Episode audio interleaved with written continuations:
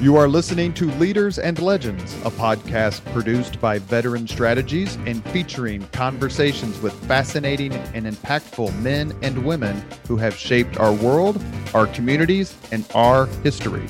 My name is Robert Vane, Principal of Veteran Strategies, and your host for our discussion. You are listening to Leaders and Legends, a podcast presented by Veteran Strategies, a local veteran public relations enterprise, and sponsored by Girl Scouts of Central Indiana, Garmong Construction, Leaders and Legends LLC, the Grand Hall and Conference Center at Historic Union Station, the McGinley's Golden Ace Inn, and MacAllister Machinery, your friendly neighborhood Caterpillar dealer. You may find all your sales and rental equipment needs at MacAllister.com. We are pleased to announce our podcast is now a member of the All Indiana Podcast Network in partnership with Wish TV. You may find Leaders and Legends at allindianapodcastnetwork.com. Thinking of starting a podcast or need to host a public meeting? Let Leaders and Legends LLC be your partner as you look for new ways to communicate your message. Please contact Chris Spangle and me at leadersandlegends.net. Thank you for joining us on the Leaders and Legends podcast. Our guest today is Brad Chambers. Known him for a long time, one of the best leaders this state has produced, certainly of his generation and others.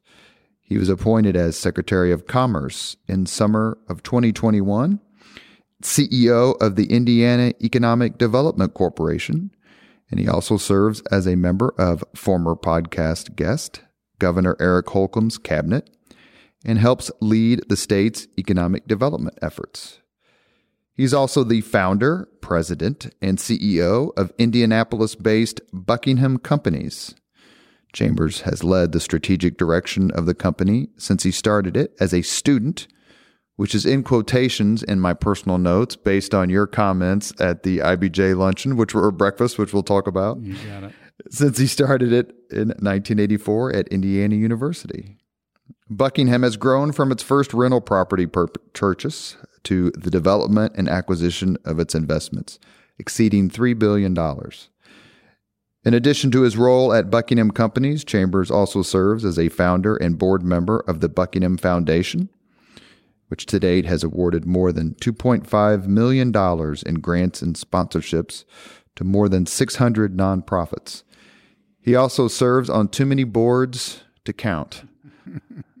Brad Chambers, thank you for coming on the podcast. Hey, it's so uh, it's so nice to be here. Thank you, thank you. You're a Hoosier kid, born and bred. I am indeed. What does that mean to you when you go to other states and you talk to folks? Do you notice there's a difference between you and them based on being a Hoosier? I will tell you some of the best advice I got from a, a dear friend of, our families and a, and, a, and a dear friend of my father's when I was at IU and, and we were I was I was in town he was in town we were walking around the circle and I was pondering my future. I was I was buying and in the real estate business at that point and he said, and this is a gentleman who's been super successful. He owned WIBC at this at, at that point in time. Mm. Actually, uh, he was a, a, a radio and television um, business person, super successful. Um, and he said to me, he said, um, "My only advice to you is you've got this great city and this great state and this great network." He goes you should take a couple years and go live somewhere else because when you go live somewhere else you you then appreciate where you come from and I took that advice. And and in the middle of of, of my entrepreneurial journey, I took two years and I, I moved to California. And um, and he was exactly right. Um, I, I remember the the beautiful sunny California day, Sunday, walking out of church, and it just dawned on me I'd, I'd had enough of the California ways, and I, I yearned for you know really refocusing on on the business that I'd started, um, but I but I yearn for Indiana and the Indiana ways and the Indiana values, and so um, that was good advice. You're a graduate of Lawrence Central, I am. 1982. Yeah, and IU class of 86, which means you got to IU after they won the national championship in 81 and graduated before they won the national championship in 87. That's right. That's right. But you were there the summer of 84 when the Olympic team was there. Yes. Do you remember that at yeah. all? Seeing, yeah. we had Jon Wertheim, who mm-hmm. uh, is the executive editor of Sports Illustrated. He mm-hmm. was on the podcast. Oh, he's neat. from he's from Bloomington. Sure, for sure.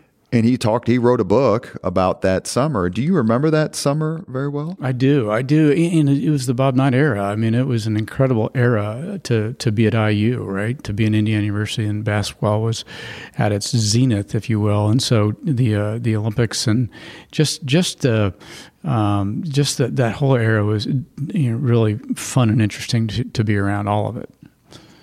Everybody I know who went to IU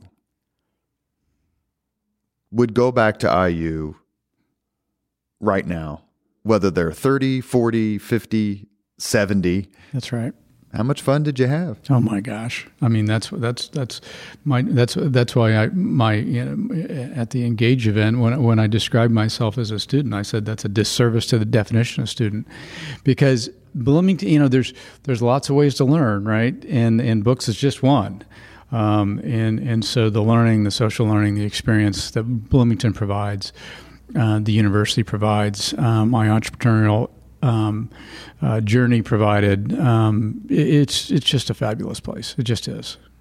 And there are, and we've had them on the podcast, a, a, a good selection of them.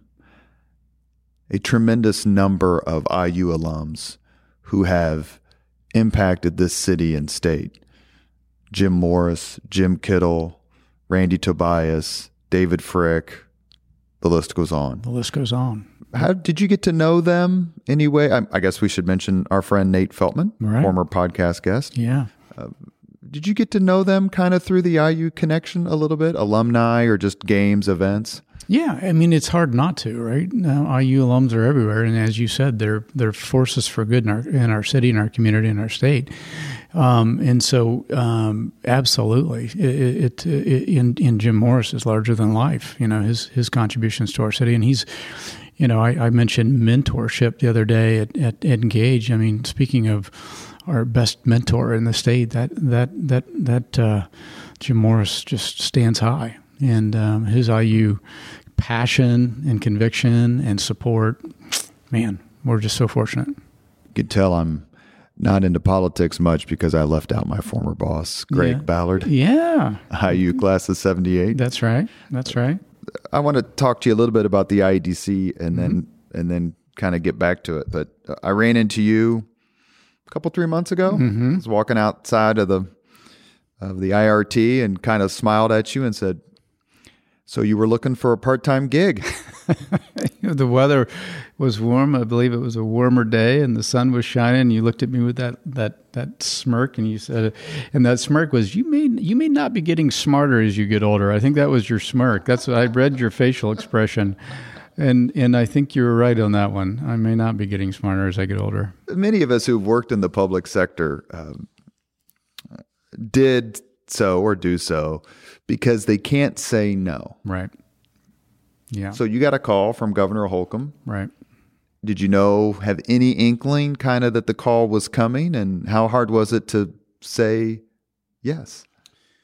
Well, you know, it was, it was, you know, in, in a, nothing nothing comes uh, at the right time in life, right? Or in many instances, the good things in, in, in, your life don't come at the right time, and so some people say no. And and, and but I pondered it. I I, I, I went home and slept on it, and um, it was interesting, you know, because I, I think my my career history, and my career experience lent itself to this opportunity, this job, this in this in this opportunity to serve.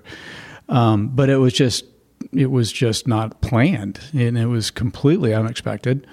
Um, and quite frankly, I I just didn't think I was ready to leave the business I've been working on for decades, and um, went home and slept on it. And um, as I did, I uh, and you know let the, um, space get in there a little bit. Um, I you know n- nothing ever comes at the right time. Number one, number two is consistent with my values of community service, and um, and the company's values. And so we got to yes, and I'm glad I did.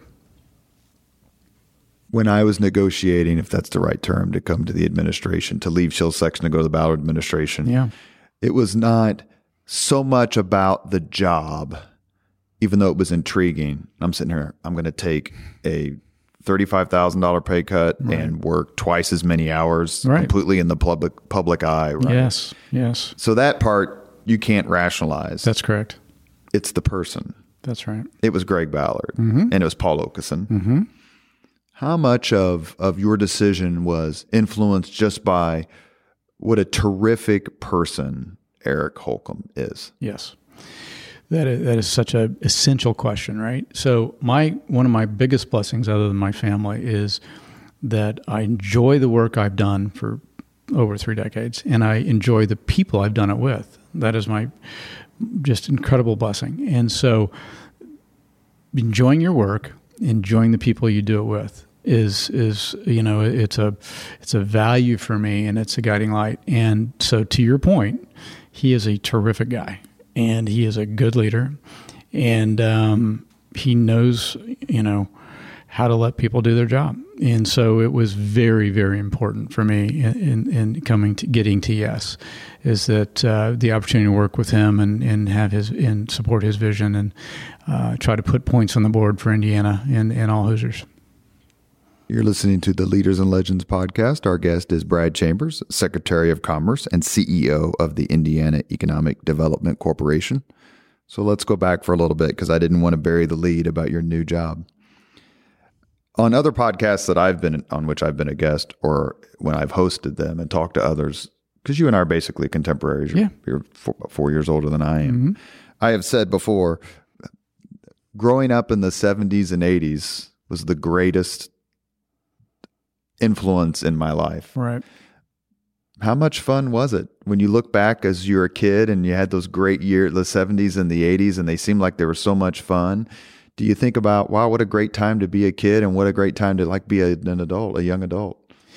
I mean, you know, my son is 25, and I'm, you know, obviously I was there every step of the way for his for his uh, his his coming of age, and and I compare his coming of age and the times that we're in now in the 90s and 2000s, and I look back on mine, and you know, I I don't want to tell him how much fun I had.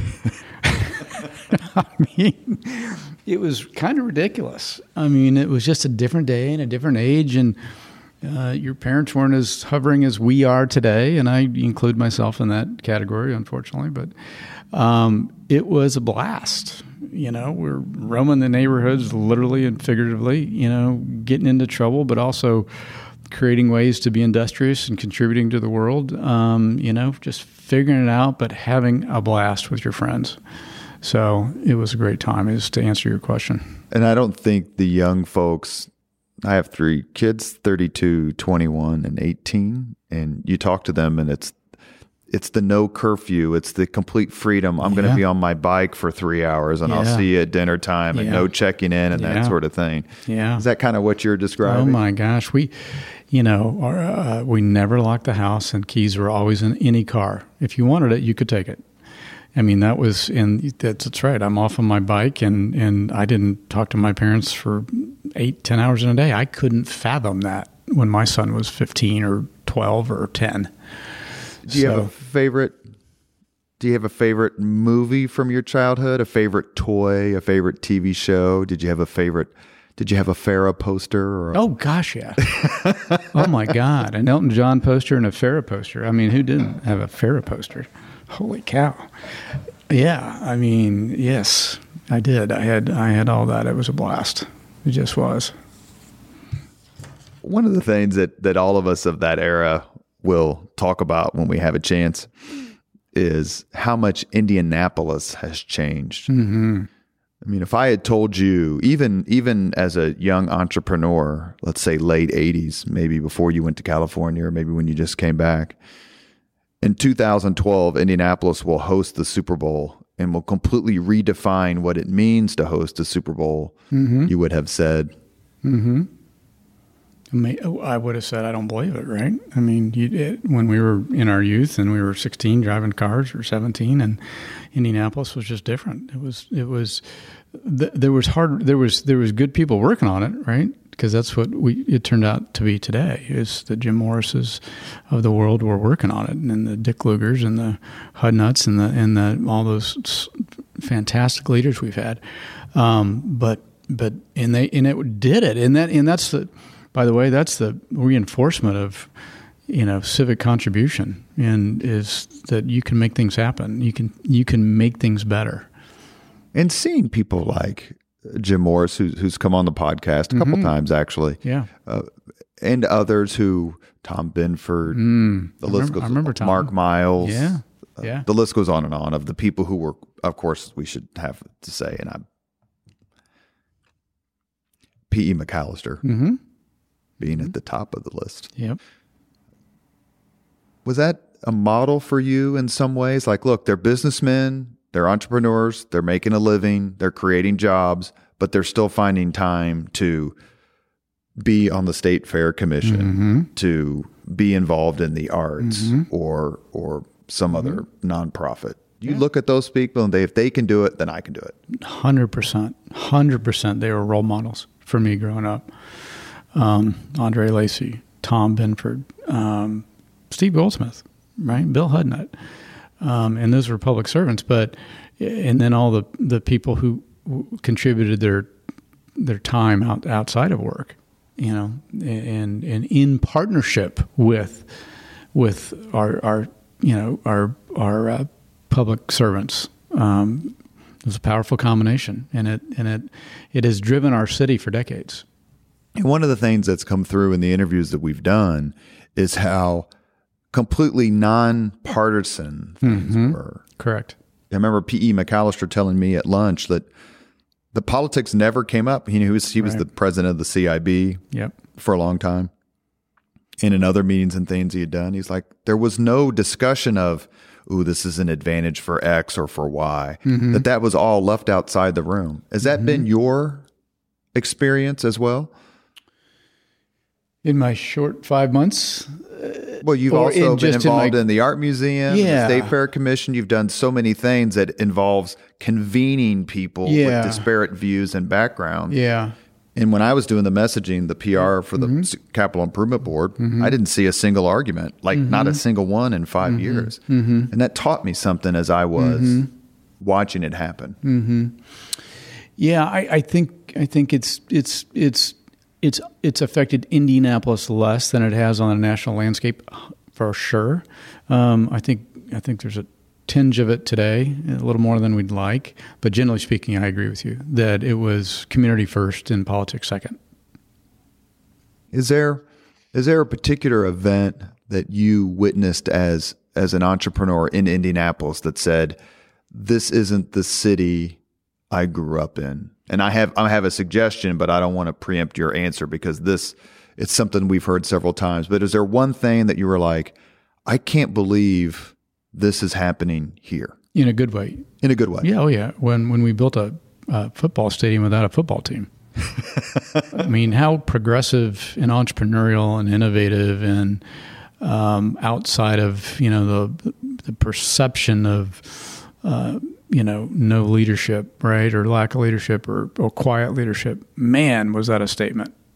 And and look how it turned out. So, you know, I'm in the risk business as an entrepreneur. I've been in the risk business since I've I've been a 20 year old, and and that and and you know, government doesn't do risk very well. You know, they're I said the other day they're uh, defensive, not offense, but um, that was a statement that that was a new day for our city, and it was hats off to everybody involved. The other event besides that one that's come up several times, and we've done a podcast, a couple podcasts where it's really been central was the Pan Am Games in '87. Oh yeah, yeah, good good point on that. Mark Miles was went on yeah. about, and I think so did David Frick and some others. Yeah. That when we were able to, uh, Ted yeah. Boehm, who came on the yeah. podcast, mm-hmm. who was the chairman of the event, just saying that for us to be able to do that in that mm-hmm, such a mm-hmm. truncated time period and yeah. knock it out of the park really yeah. put Indianapolis on the map. It did, and it was international too. So yeah, that's a that's a that's a really good example um, as well. You are listening to Leaders and Legends, a podcast presented by Veteran Strategies, a local veteran public relations enterprise, and sponsored by Girl Scouts of Central Indiana, Garmong Construction, Leaders and Legends LLC, the Grand Hall and Conference Center at Historic Union Station, the McGinley's Golden Ace Inn, and MacAllister Machinery, your friendly neighborhood Caterpillar dealer. Our guest today is Indiana Secretary of Commerce, Brad Chambers. Brad, you mentioned Jim Morris, so pushing him aside for just one second. Sure. Is there a Hoosier leader and or legend you particularly admire? Um, there's a there's a there's a lot of them. Um, you know, Herman B. Wells going back to IU and his leadership down there and what he did. Um, I, I always loved Tom Binford too. He was such a quiet leader, right? He was a big force, but a super understated um, individual. Um, gosh, we've had good governors as well, um, but I would say I'd say I would say just just you know Herman B. Wells and then Tom Binford. We've not had him mentioned before, surprisingly. Mm-hmm. Usually the answer, quite frankly, is Jim Morris. Like he yeah. gets 80% yeah. of the answer, and deservedly so. Yeah. I was at your speech a few weeks ago at the IBJ breakfast, and you mentioned starting a business while at IU. Yes. Why did you decide to start a business while you were busy studying?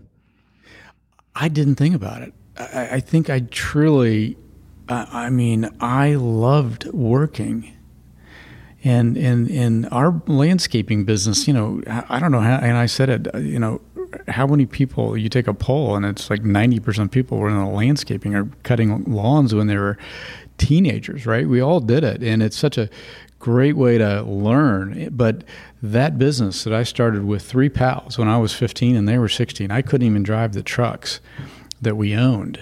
I, I didn't have my license. But we were we were the we built the business and we we were cutting apartment complexes oddly at that point in time. It, but it was a real business, billing you know reasonable dollars for for a bunch of teenagers. We were borrowing money from banks. We were dealing with customers at 16 years old. You know, mad customers as well as happy customers, and, and and and you know we had to collect and we had to fix stuff and we had to go bind insurance and borrow money. It was, Uh, a, but we were doing it outside in beautiful weather with people you enjoyed, and so the lesson from that was when you're having fun, it's not work. And, and that just so when when when one of the partners came to to me and came to us and said, "I want to buy the business from this group," we were like, "Sure." I'm a sophomore. I've been cutting grass for five years, six years now. I'm I can I can be really happy not doing that for another summer took the proceeds and then uh, buddy and uh, another good friend of mine we took our proceeds and we went and bought a rental property at IUPUI. It was it was within months. It, so there was no downtime. You know, it would have been easy to spend that money too. By the way. Oh uh, sure, sure. Did you? So at fifteen, I was figuring out a Rubik's cube, and you had a significant business. So yeah. my mother was relatively proud of me when I figured out the Rubik's cube. Yeah. How proud were your parents of you when you had this showed this entrepreneurial bent? Yeah, I don't. I I think I think I. It, I'll be honest with you. I, they were, and I know they were, but it wasn't a big conversation. It was like, you know, clean your stuff up out of the driveway. I don't want that lawnmower and all the blades in the middle of the driveway when Dad comes home. That was the conversation. Or, or, but I will tell you one story though that you will love. Okay, if we got time, sure, we have one time. So when you when when you have a landscaping company, and this is how much, um, how proud my mother was, by the way. Um, so when you have a landscaping company, um, you you plow snow in the winter, right? And so I was plowing snow in the winter. I had accounts, and I was plowing snow, and it was actually snowing back then. It doesn't snow that much anymore. I'm out on a on a uh, ski trip with my my Lawrence Central folks. I think it was either that or freshman year, and um, big snowstorm hits, and I can't fly back. I can't fly back because of snow, and it's, airports are shut down, and my clients are furious. And there's no cell phones back then. I don't think there was, or they were really early, one of the two. So I called my mother from the Motel Six in Copper Mountain, I think, and I said, "Okay, I need you to cut my, I need you to plow my lawns for, or uh, plow my my accounts for me." She goes, "What? I need you to plow my plow my my counts for me. And and so I walked her through how to use the, the plow.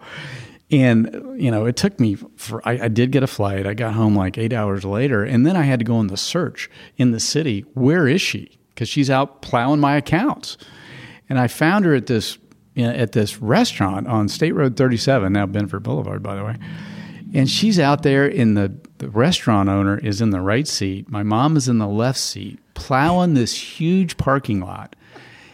And she and I pulled up on her and I'm like, and this guy, and they're having this beautiful conversation. The, the restaurant owner looked had pity on her, so he got in, and they're doing this thing together.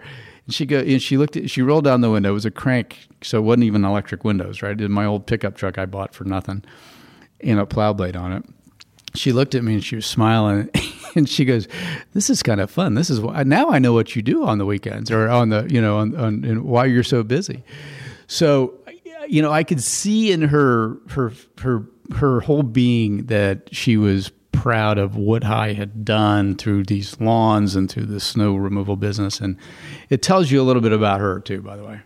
Did she get paid? Um, i probably stiffed her.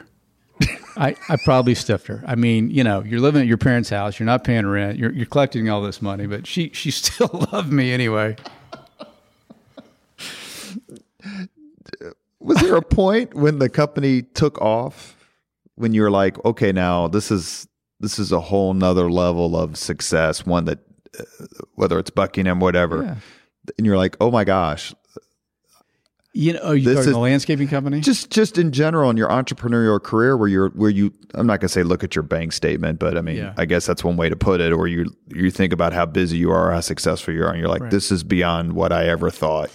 It's so incremental. I mean, it's been such a the landscaping company. No, we just we just worked hard. You know, kept your head down. You work hard, and you and it was it was you know it was it was still a small business. I mean, it was still a really small business, but we you know we employed four, five, six people a year in addition to our, the the four partners, and um, and then the Buckingham journey's been you know long and slow too. But it, has been, a, and I used this term the other day the Engage event, and, and it's my, my hope and dream for the state is quality over quantity. Mm-hmm. It, it's you know we've we've we've focused on the quality of the of the journey versus the quantity of the journey. I think I think if I was less concerned, and the team here was less concerned about quality, we could be larger from a quantity sure. perspective, right?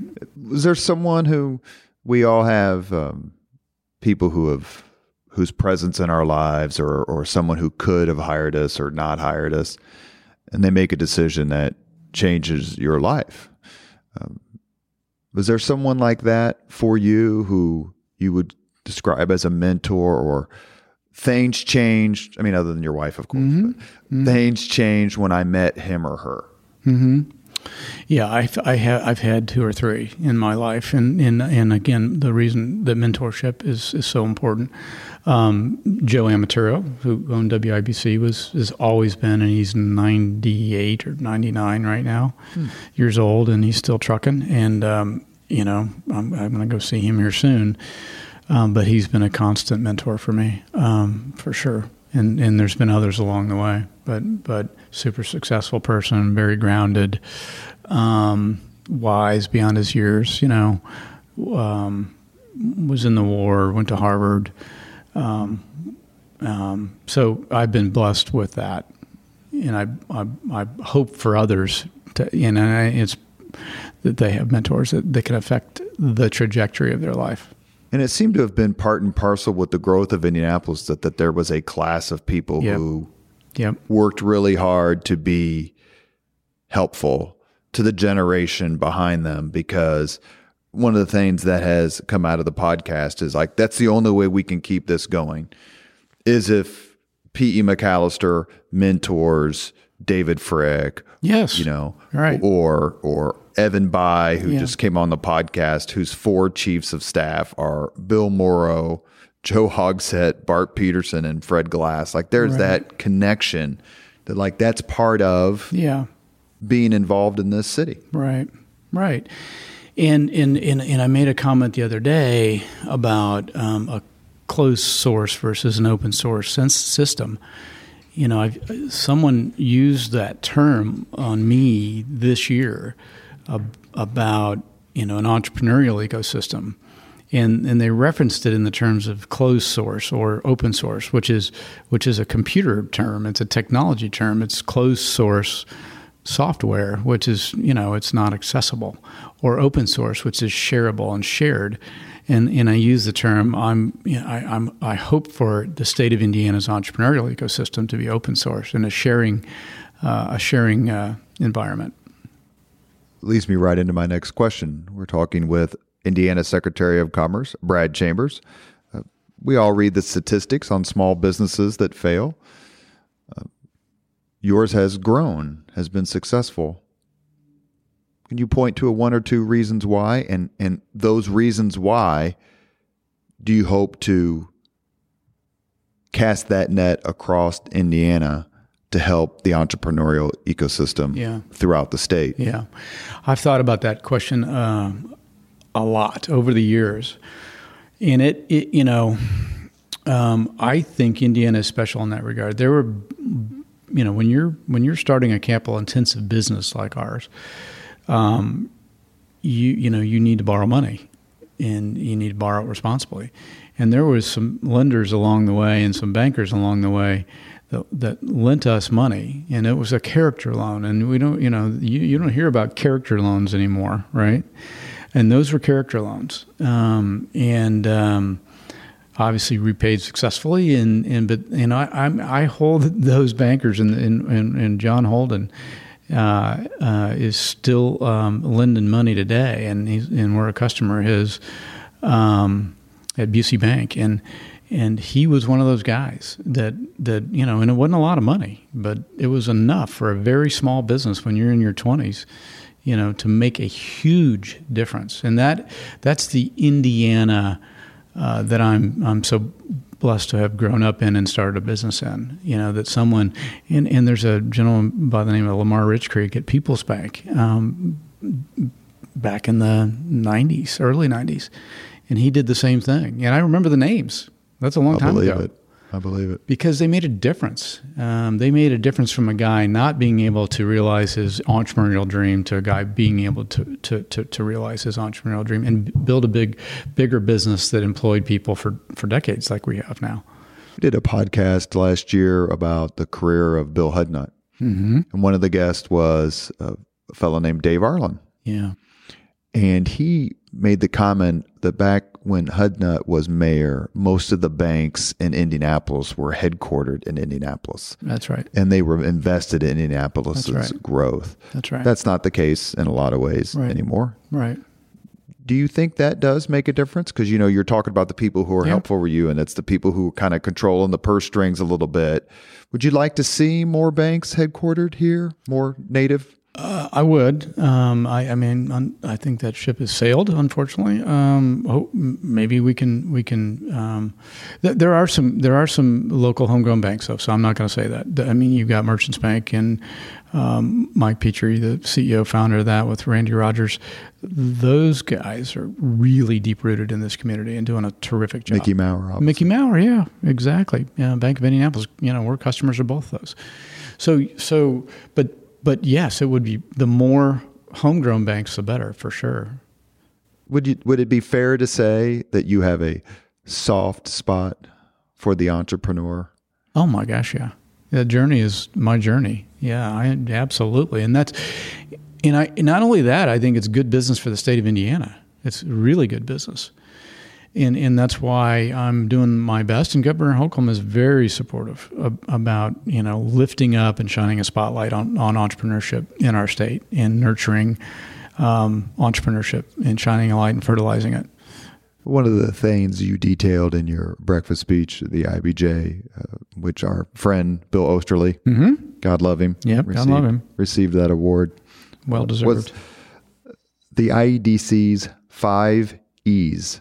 Yeah. Could you talk just for a minute or two about what they are and why they are important? Yeah, I'd love to. Um, so after after the we got to yes on on accepting the role of Secretary of Commerce, then it was, you know, then the then the then the views and the ideas start to percolate and they start to fly around in your brain about how can I make a difference? How can I make a difference? What's the where do you where's the optimal place to spend your time? Where's the low f- hanging fruit for the state and the highest opportunity for the state? And and the governor and I spent a lot of time together on that. And and there's a long list and that we we we we um, and we oddly were pretty aligned. Um, and but this is a really cool list. And but but you gotta you gotta you gotta boil that down into you know bite sized pieces, right, and digestible pieces. And so out of that, uh, goals and aspirations for the state came five themes. Uh, and those five themes are um, the built environment. Our first E is environment or the built environment. Our second E is an economy of the future with industries of the future. Uh, and our third E is entrepreneurship. Our fourth E is the energy transition, and what is our state? What role uh, is our state going to play in the energy transition since it's here? And then our fifth E is external engagement and telling the story about um, the great things about Indiana and why Indiana is so great. Indiana, uh, we're all humble, you know, here, and we don't talk about ourselves. And we don't really brag about all the great attributes, but other people who know the quality of this state and, and the way we, we conduct ourselves, they they they ask us, why don't you tell your story more? So that that fifth E, external engagement, is super important, is to tell our story because those are assets in our in our in our state business life. Our good reputation for fiscal management and and innovation and uh, um, and the list goes on. Those are assets, and we're just not using them. So yeah. May I add another E that's yes. close to my heart? Yeah. And that would be enlist. Yeah. Yeah. Indiana has so much potential in the defense sector. Yeah. It's already doing so much, but yes. I know Governor Holcomb, yes. Navy veteran, yes, um, is which yes. you know, as an Army veteran, yes, I, I get a lot spot. of yeah, soft spot. That's right, soft spot. There's so much potential there, uh, but then there's also a lot of competition mm-hmm. among other states, especially yeah. states on the coast where you, where the Navy could have like a yeah. bigger presence per se. But yeah. how does Indiana capitalize on on such a terrific spot within the United States? Yes, in terms of the crossroads of America and the deep patriotic sense that Hoosiers have. It's just a few years ago that Indiana had the fourth largest National Guard in the country. Right. Yeah. What's the potential there?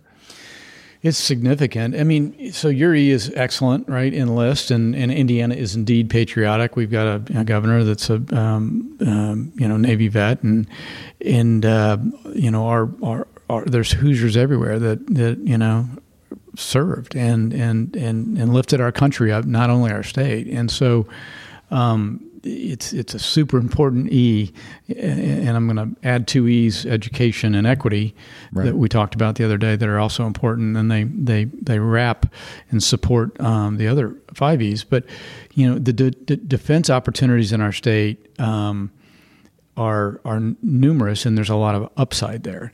I think I think we um, we need to spend some more energy on it. We're trying to do that at the IDC. We've got uh, Crane Naval Warfare Center in uh, southern Indiana, and man, there's a lot of smart people doing a lot of important work down there, a lot. And I've I've I've really enjoyed the first five months getting to know them, and what they do and how important it is. And so leveraging that talent uh, uh is is is good. And then and then you know some of the aviation engineering that's going on at Purdue mm-hmm. um, in the defense industry. Um, we have some really important uh, defense contractors in northern Indiana too, producing some. And then we have, which is interesting, we've got a lot of small companies pr- producing important parts for. Uh, for the mil- for, for military and, and, some of the larger contractors. So um, the governor's got a goal of tripling defense spending in, in, in his term, and, and we're working hard on that. It's important. The IEDC recently announced a study, it was funding a study to uh, uh, examine Indiana's startup economy. What's the impetus for this initiative? What do you hope comes out of it? For the startup economy? Mm-hmm. Um, you know, the, the world's evolving and, and technology is evolving, and we've got this incredible advanced manufacturing um, uh, you know DNA. You know, Indiana builds things, and we could we we we, uh, and that's super important to our economy. But but but um, even manufacturing is advancing through technology, right? And so. Um, so technology is everywhere, and Indiana's got such good educational facilities. We have we have incredible universities with incredible talent, and and um, I think it's a, a, a, a wide open field for us to run in as a state using our great universities, using our young talent, and, in innovating and leading in the technology sector. And that, that produces jobs tomorrow, five years from now, 10 years from now, that will power our economy and power our, our young people. I like to say in, in, in my, my, my commentary, I'm working for the fifth grader at Evansville schools or the sixth mm. grader at Fort Wayne schools because – you know, building an economy of the future where they can graduate from a, one of our great uh, educational um, uh, locations or universities, and then in stay here in a technology job, or even an advanced manufacturing job or a manufacturing job. I don't care, but stay here. Well, that was I can ask. I was saying that, that you were born here, you're yeah. educated here, yeah. You stayed here with your business, yeah. How do we both convince people who want to be Hoosiers? And people who are already Hoosiers to stay here. I was in the Army and left and was offered a job when I was stationed in New Mexico. They said, Hey, go to New Mexico State and we can give you a job in the Army doing whatever. And I was like, I want to go home. Right. Yep. How do you how does how do you make Indiana as attractive as possible? You know, it's often mentioned. You mentioned it in your speech. Mm-hmm. No mountains, no yep. beach. Yep. You know, no Broadway per se. Yep. So, yep. what is it that that can draw that talent? It's a great opportunity in in in a, in a career in a profession. It, it is a meaningful opportunity, and not only to you know to raise a family um, and to have competitive wages, um, and if you but interesting work, and um, mm-hmm. and if you if you do that, then then then people do you know, really love this place. Um, even the people who come here for Salesforce or they're working here for Amazon or for Google or and and they get here and, and uh, they don't know a lot about Indiana until they get here for work or they go work at Saab in, at, at, in West Lafayette. They love it. That's the that's the common theme we hear is once we get them here, they love it and they don't leave.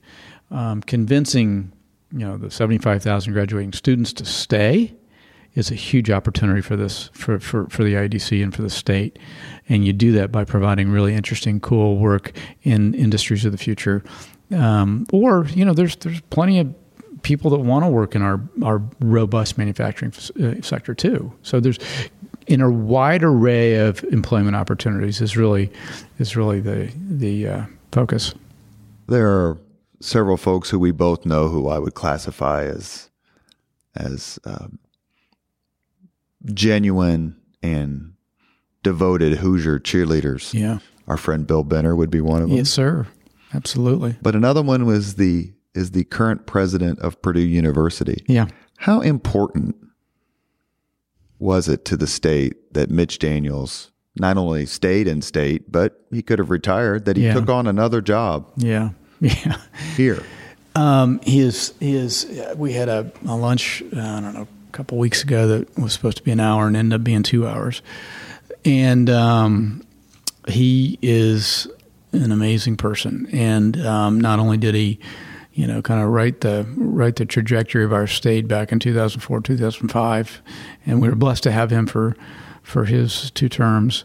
Um, and and he put us on, and you know, we're 18 years now with a balanced budget a credit rating, right? And we're hanging on to that, and we've got good fiscal management, and all the ways that I said Indiana's winning earlier, we're, we're winning. Um, Mitch Daniels is is uh, in his team. You know, Eric Holcomb is on that team, so you, you, I'm gonna I'm gonna make sure that the entire team and all the people that he hired around him um, get equal due because it was a team effort. And Mitchell will be the first guy to tell you that.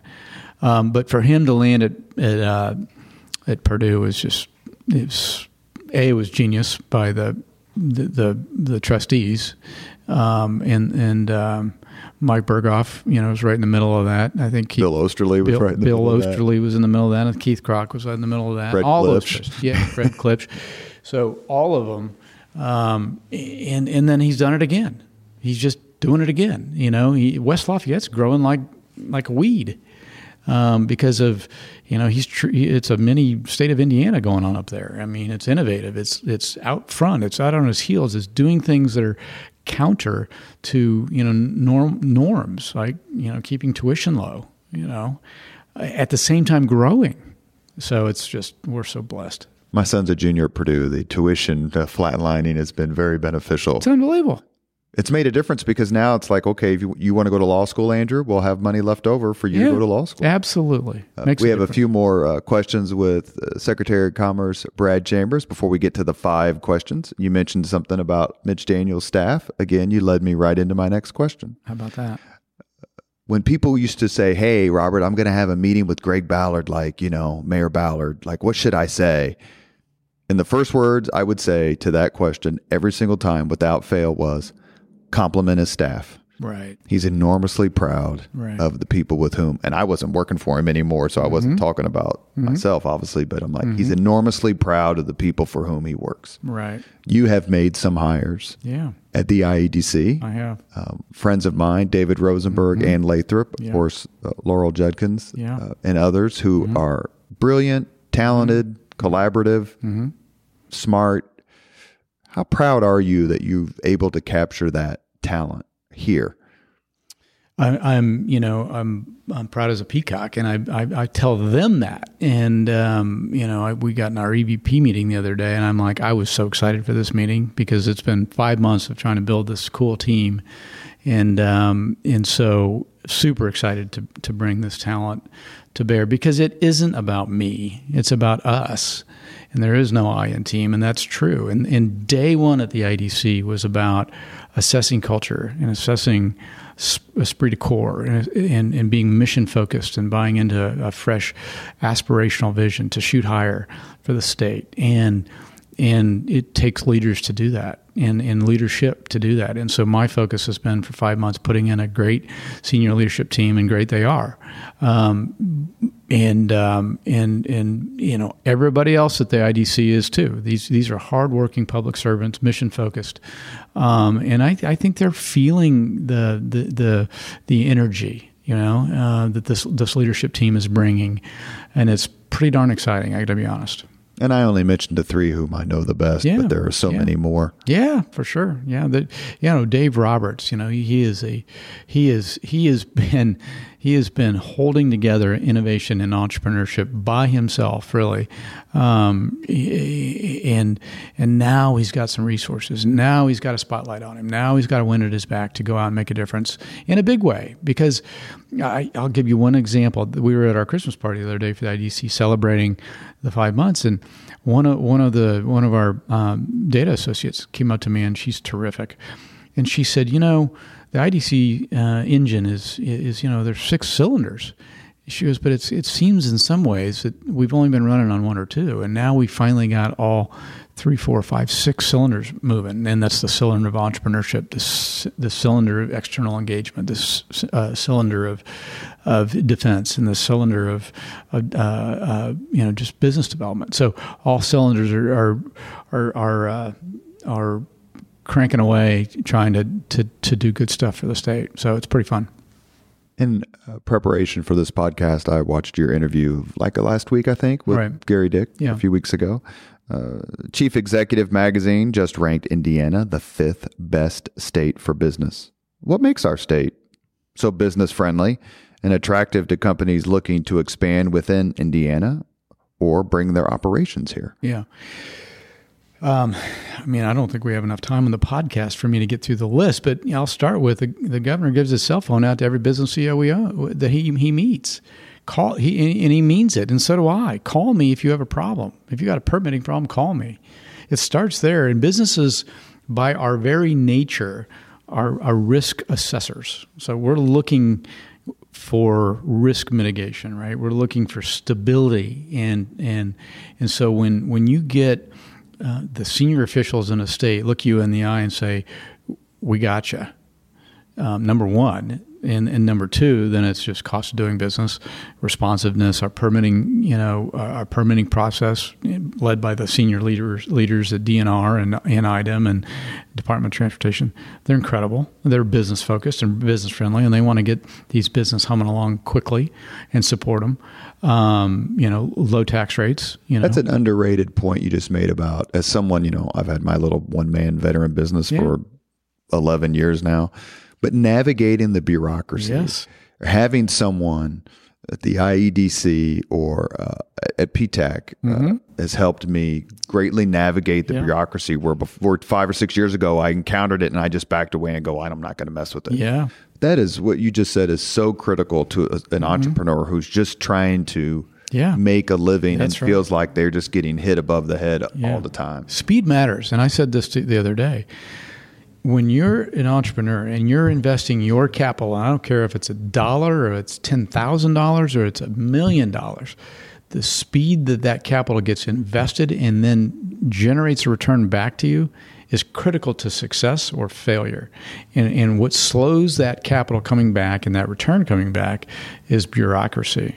And so if we can if we can uh, you know be a state that you know gets out of the way and does its job. I'm not saying we don't do our job, but get out of the way, um, and so that capital can get invested and get its return quickly, we'll continue to thrive. Caitlin and Diana at PTAC, I'm in your debt more than go. I could ever possibly yeah. express. Yeah. Last exactly. question before we get to the five questions is something that you mentioned a, a few minutes ago, actually, and that is quality and quantity. Is there a competition between quality of job attracted or produced and the quantity of jobs attracted or produced? Is it a false choice or is it a real choice? You know, it's a really, really, really good and important and, and tough question, and there isn't a great answer to it that, that, that will, you know, I'll be able to articulate because um, a job in a community that's got six percent unemployment and is in a rural area, in it may not be terrific in Hamilton County, um, but it's really terrific there. Um, uh, so, so you, you kind of got to s- see the job and its surroundings and its location. I mean, I, I, think the first answer is there is no real bad job, right? We want people employed. Period. Um, and if there's there's jobs available for people of all walks of life, that's important. Um, it's really about where um, we want to go in the future and where we're going to focus our efforts and our energies and our enthusiasm as a state um, in, in what will grow our economy, right? And keep up with the, the rest of the country. Indiana is like, you know, like you said, um, fifth best in the country. It's, but why can't that be fourth best or third best or second best or first? I, and that's my aspiration, right? I mean, let's let's shoot for the stars, and if we land at second, that's better than 5th mm-hmm. And and so, um, that's that's the that's that's the energy I, I bring I think and and the the um, aspiration and and um, um, but it's it's focusing on good quality growth for our economy into the future a sustainable growth. And do you know that do you get the sense I bet it's more than a sense. Do you know for a fact that other states are looking at Indiana? It's a copycat league it's a copycat world. Yep. And they're thinking Indiana's doing X, Y, and Z. Yep. We need to do X, Y, and Z. A great example is the Indiana Sports Corp, which That's has right. been Yep. duplicated yep. throughout the country? Yeah, great question. Our sports first, first and foremost, our sports ecosystem and our ability to put on major events um, is un, unparalleled. Really, um, it is for a community of our size. We we punch above our weight every time. You know, um, in, in, in just about every event. Um, and so we are, you know, highly, highly regarded in that regard.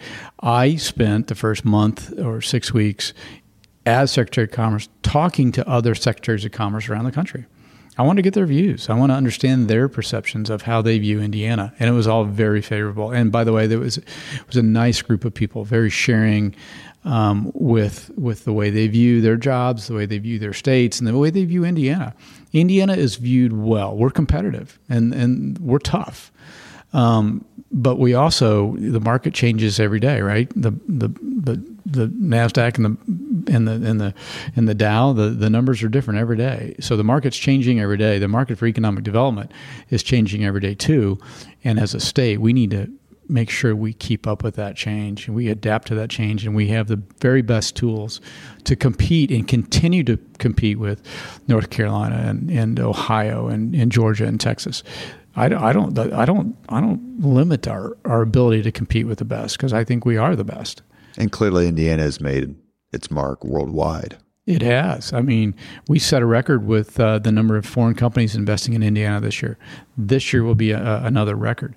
Um, and again, I'm only five months on the job, so I'm not taking any of that credit. I'm, I'm, I'm, I'm telling you, we have a very good team, and that team should should t- should and, and, and does take that credit. Okay, um, we've got a really good team, and our uh, we're the largest employer of Japanese firms in the world.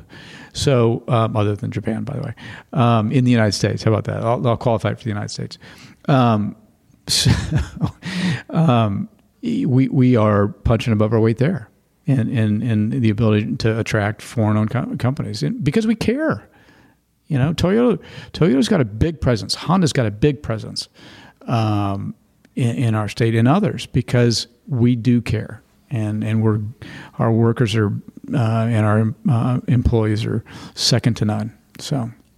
You're listening to the Leaders and Legends podcast. Our guest is Indiana Secretary of Commerce, Brad Chambers. Uh, well, I'm going to ask one last question and yeah. just answer it very quickly before we get to the five questions because I meant it. to ask it earlier. Yep. First time we ever talked on the phone was about 12 years ago. Yeah.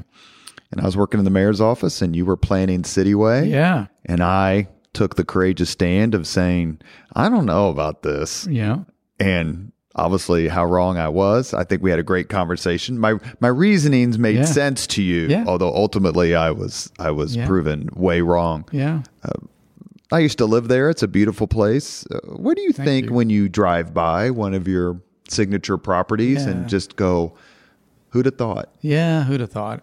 Well, there was a vision, and I, I give I give the credit to um, you know John Lechleiter and Steve Van Zullen at Lilly who who had uh, had the inspiration, and they called us. I give them the credit for calling us too on that. Um, and then we had the inspiration, the creativity, and the determination um, to to make uh, a, a, place, create a place, and it's it is a place. It's it is live, work, play, um, study, and stay. It is. It is. It's a built environment that we're super proud of as a company, and You've got great uh, diversity of residential housing there. You've got a really cool art laden boutique hotel that serves our business community really well.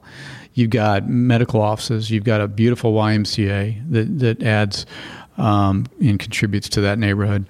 You've got retail shops and restaurants. Um, and you've got it in a very urban, walkable, uh, uh, streetscape, right? And it just so happens to be it's literally a sandwich from Banker's Life or or now Gainbridge um, in, in in our CBD.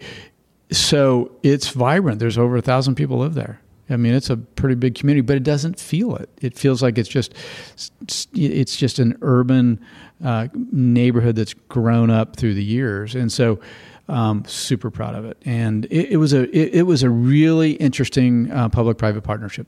Um, Mayor Ballard and, and his team, your team, um, leaned in on that. It was fantastic. I mean, it was uh, it was. Keep in mind, it was a middle of recession too, right? That's right. Um, so Lilly was a partner. We were obviously a partner. The city was a partner. The state was a partner. Um, it was truly a. It's a beautiful example of a of a public private partnership that that uh, changed a neighborhood. Changed. I can't think of another development in my, you know, in the last ever 15, 20 years that so completely changed a part of downtown yeah. like that did. Yeah. It's night and day. I can't, matter of fact, other than remembering what Delaware and South towing looked like. I've, I've been there a few times myself. Yeah. I can't remember I was, what it was, what yeah, it looked like. Right. Um, favorite contemporary artist, favorite traditional artist, because we know how much you love art. Hmm. Okay. Um, well, my favorite today contemporary artist, I'm going to give you two. There's a Korean artist by the name of Do Ho Suh that's awesome. Um, um, Sam Jones, Indianapolis artist that is now represented in in uh, New York City. He's amazing, by the way. I hope he, he was he had a show at the IMA last year, um, and then Warhol. I love Warhol. So I give you three. Sorry. That's all right. Um, the uh, on the on the uh, I've got a I've got you know a steel at home too. I love steels, and then um, um, um, who's my other? Let me ask a question a different way. yeah, Brett. yeah, yeah, yeah. If you could have any artist in history paint the portrait of you and your family, whom would you choose? Oh gosh. So um, I've I've and and I, I can't remember the name because I'm old, 57, and so I'm having a. But it's the artist that did the Obama p- portrait. And, Oh yeah, yeah, yeah, yeah. He and his wife, he and Mrs. y- Obama. Yeah, yeah, and I've got it in my Instagram feed. So if you guys can help help me out here, but um, and I know him and I track him, but um, I would. Who is it? Yes. Yeah, yeah. Say it. Kehinde Wiley, right? Yeah. And, and I'm sorry I butchered that because I'm an art guy, but I'd lo- I just I just love his work, and um, and it's cool. Um, so I've got I've got an app on my phone with all these artists, so I can my, my bad memory can can uh, get get an assist here and there. But but uh, yeah, I, that's been a passion that's been growing for 25 years. And you can walk through our hotel and you'll see the Do Ho and you'll see the Nick Caves and the um, just uh, it's it's it's fun stuff. Here are the actual five questions. Yeah. we'll go through them quickly. Number number one. What was your first job? golf course. I worked at a golf course, cleaning clubs, you know, putting away carts. It was awesome. Loved it. Like Caddyshack? Just exactly like Caddyshack. Well, not exactly. Did you caddy for the Dalai Lama? yeah, yeah, not the Dalai Lama. I caddied for my father, which is kind of like the Dalai Lama. Did he grant you eternal consciousness? He was the Dalai Lama in plaid pants. For, how about that? Number two. What was your first concert? Um, Phil Collins. It's pretty good. Yep. Number three. If you su- could suggest any book for someone to read, which book would you choose? I love *Sapiens*. It's it's relevant. It's new. Have you read that? You got to read that. I'm reading a book about the White Ship. Okay.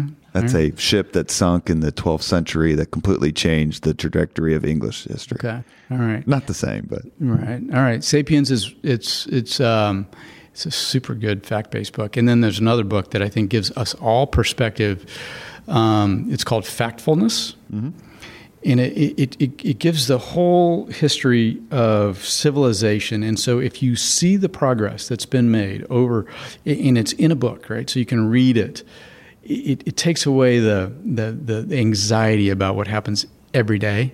Mm-hmm. It, it, you know, it, it tells about infant mortality and it tells about education. It tells about civil rights and, and human rights, and it and it shows what happens throughout our our civilization and where we are today in 2021 compared to where we were 100 years ago and 1000 years ago it's incredible progress. And so that's helped relieve my anxiety about picking up the paper in the morning and, and seeing or about all- social media. or social media. Factfulness and, and sapiens Number four, if Yep. you could witness any event in history, be there in person as it happens, which event would you choose? Yeah, two. I'm not going to give you one, but so I'm a builder. I love to build. I love to see buildings go up, and so I am.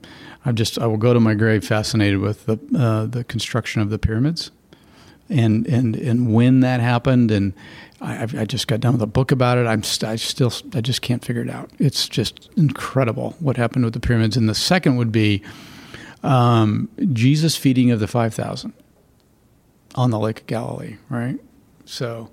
How, how did He's that, evoked quite often. is he He is in Yeah. this. A lot of it's temple.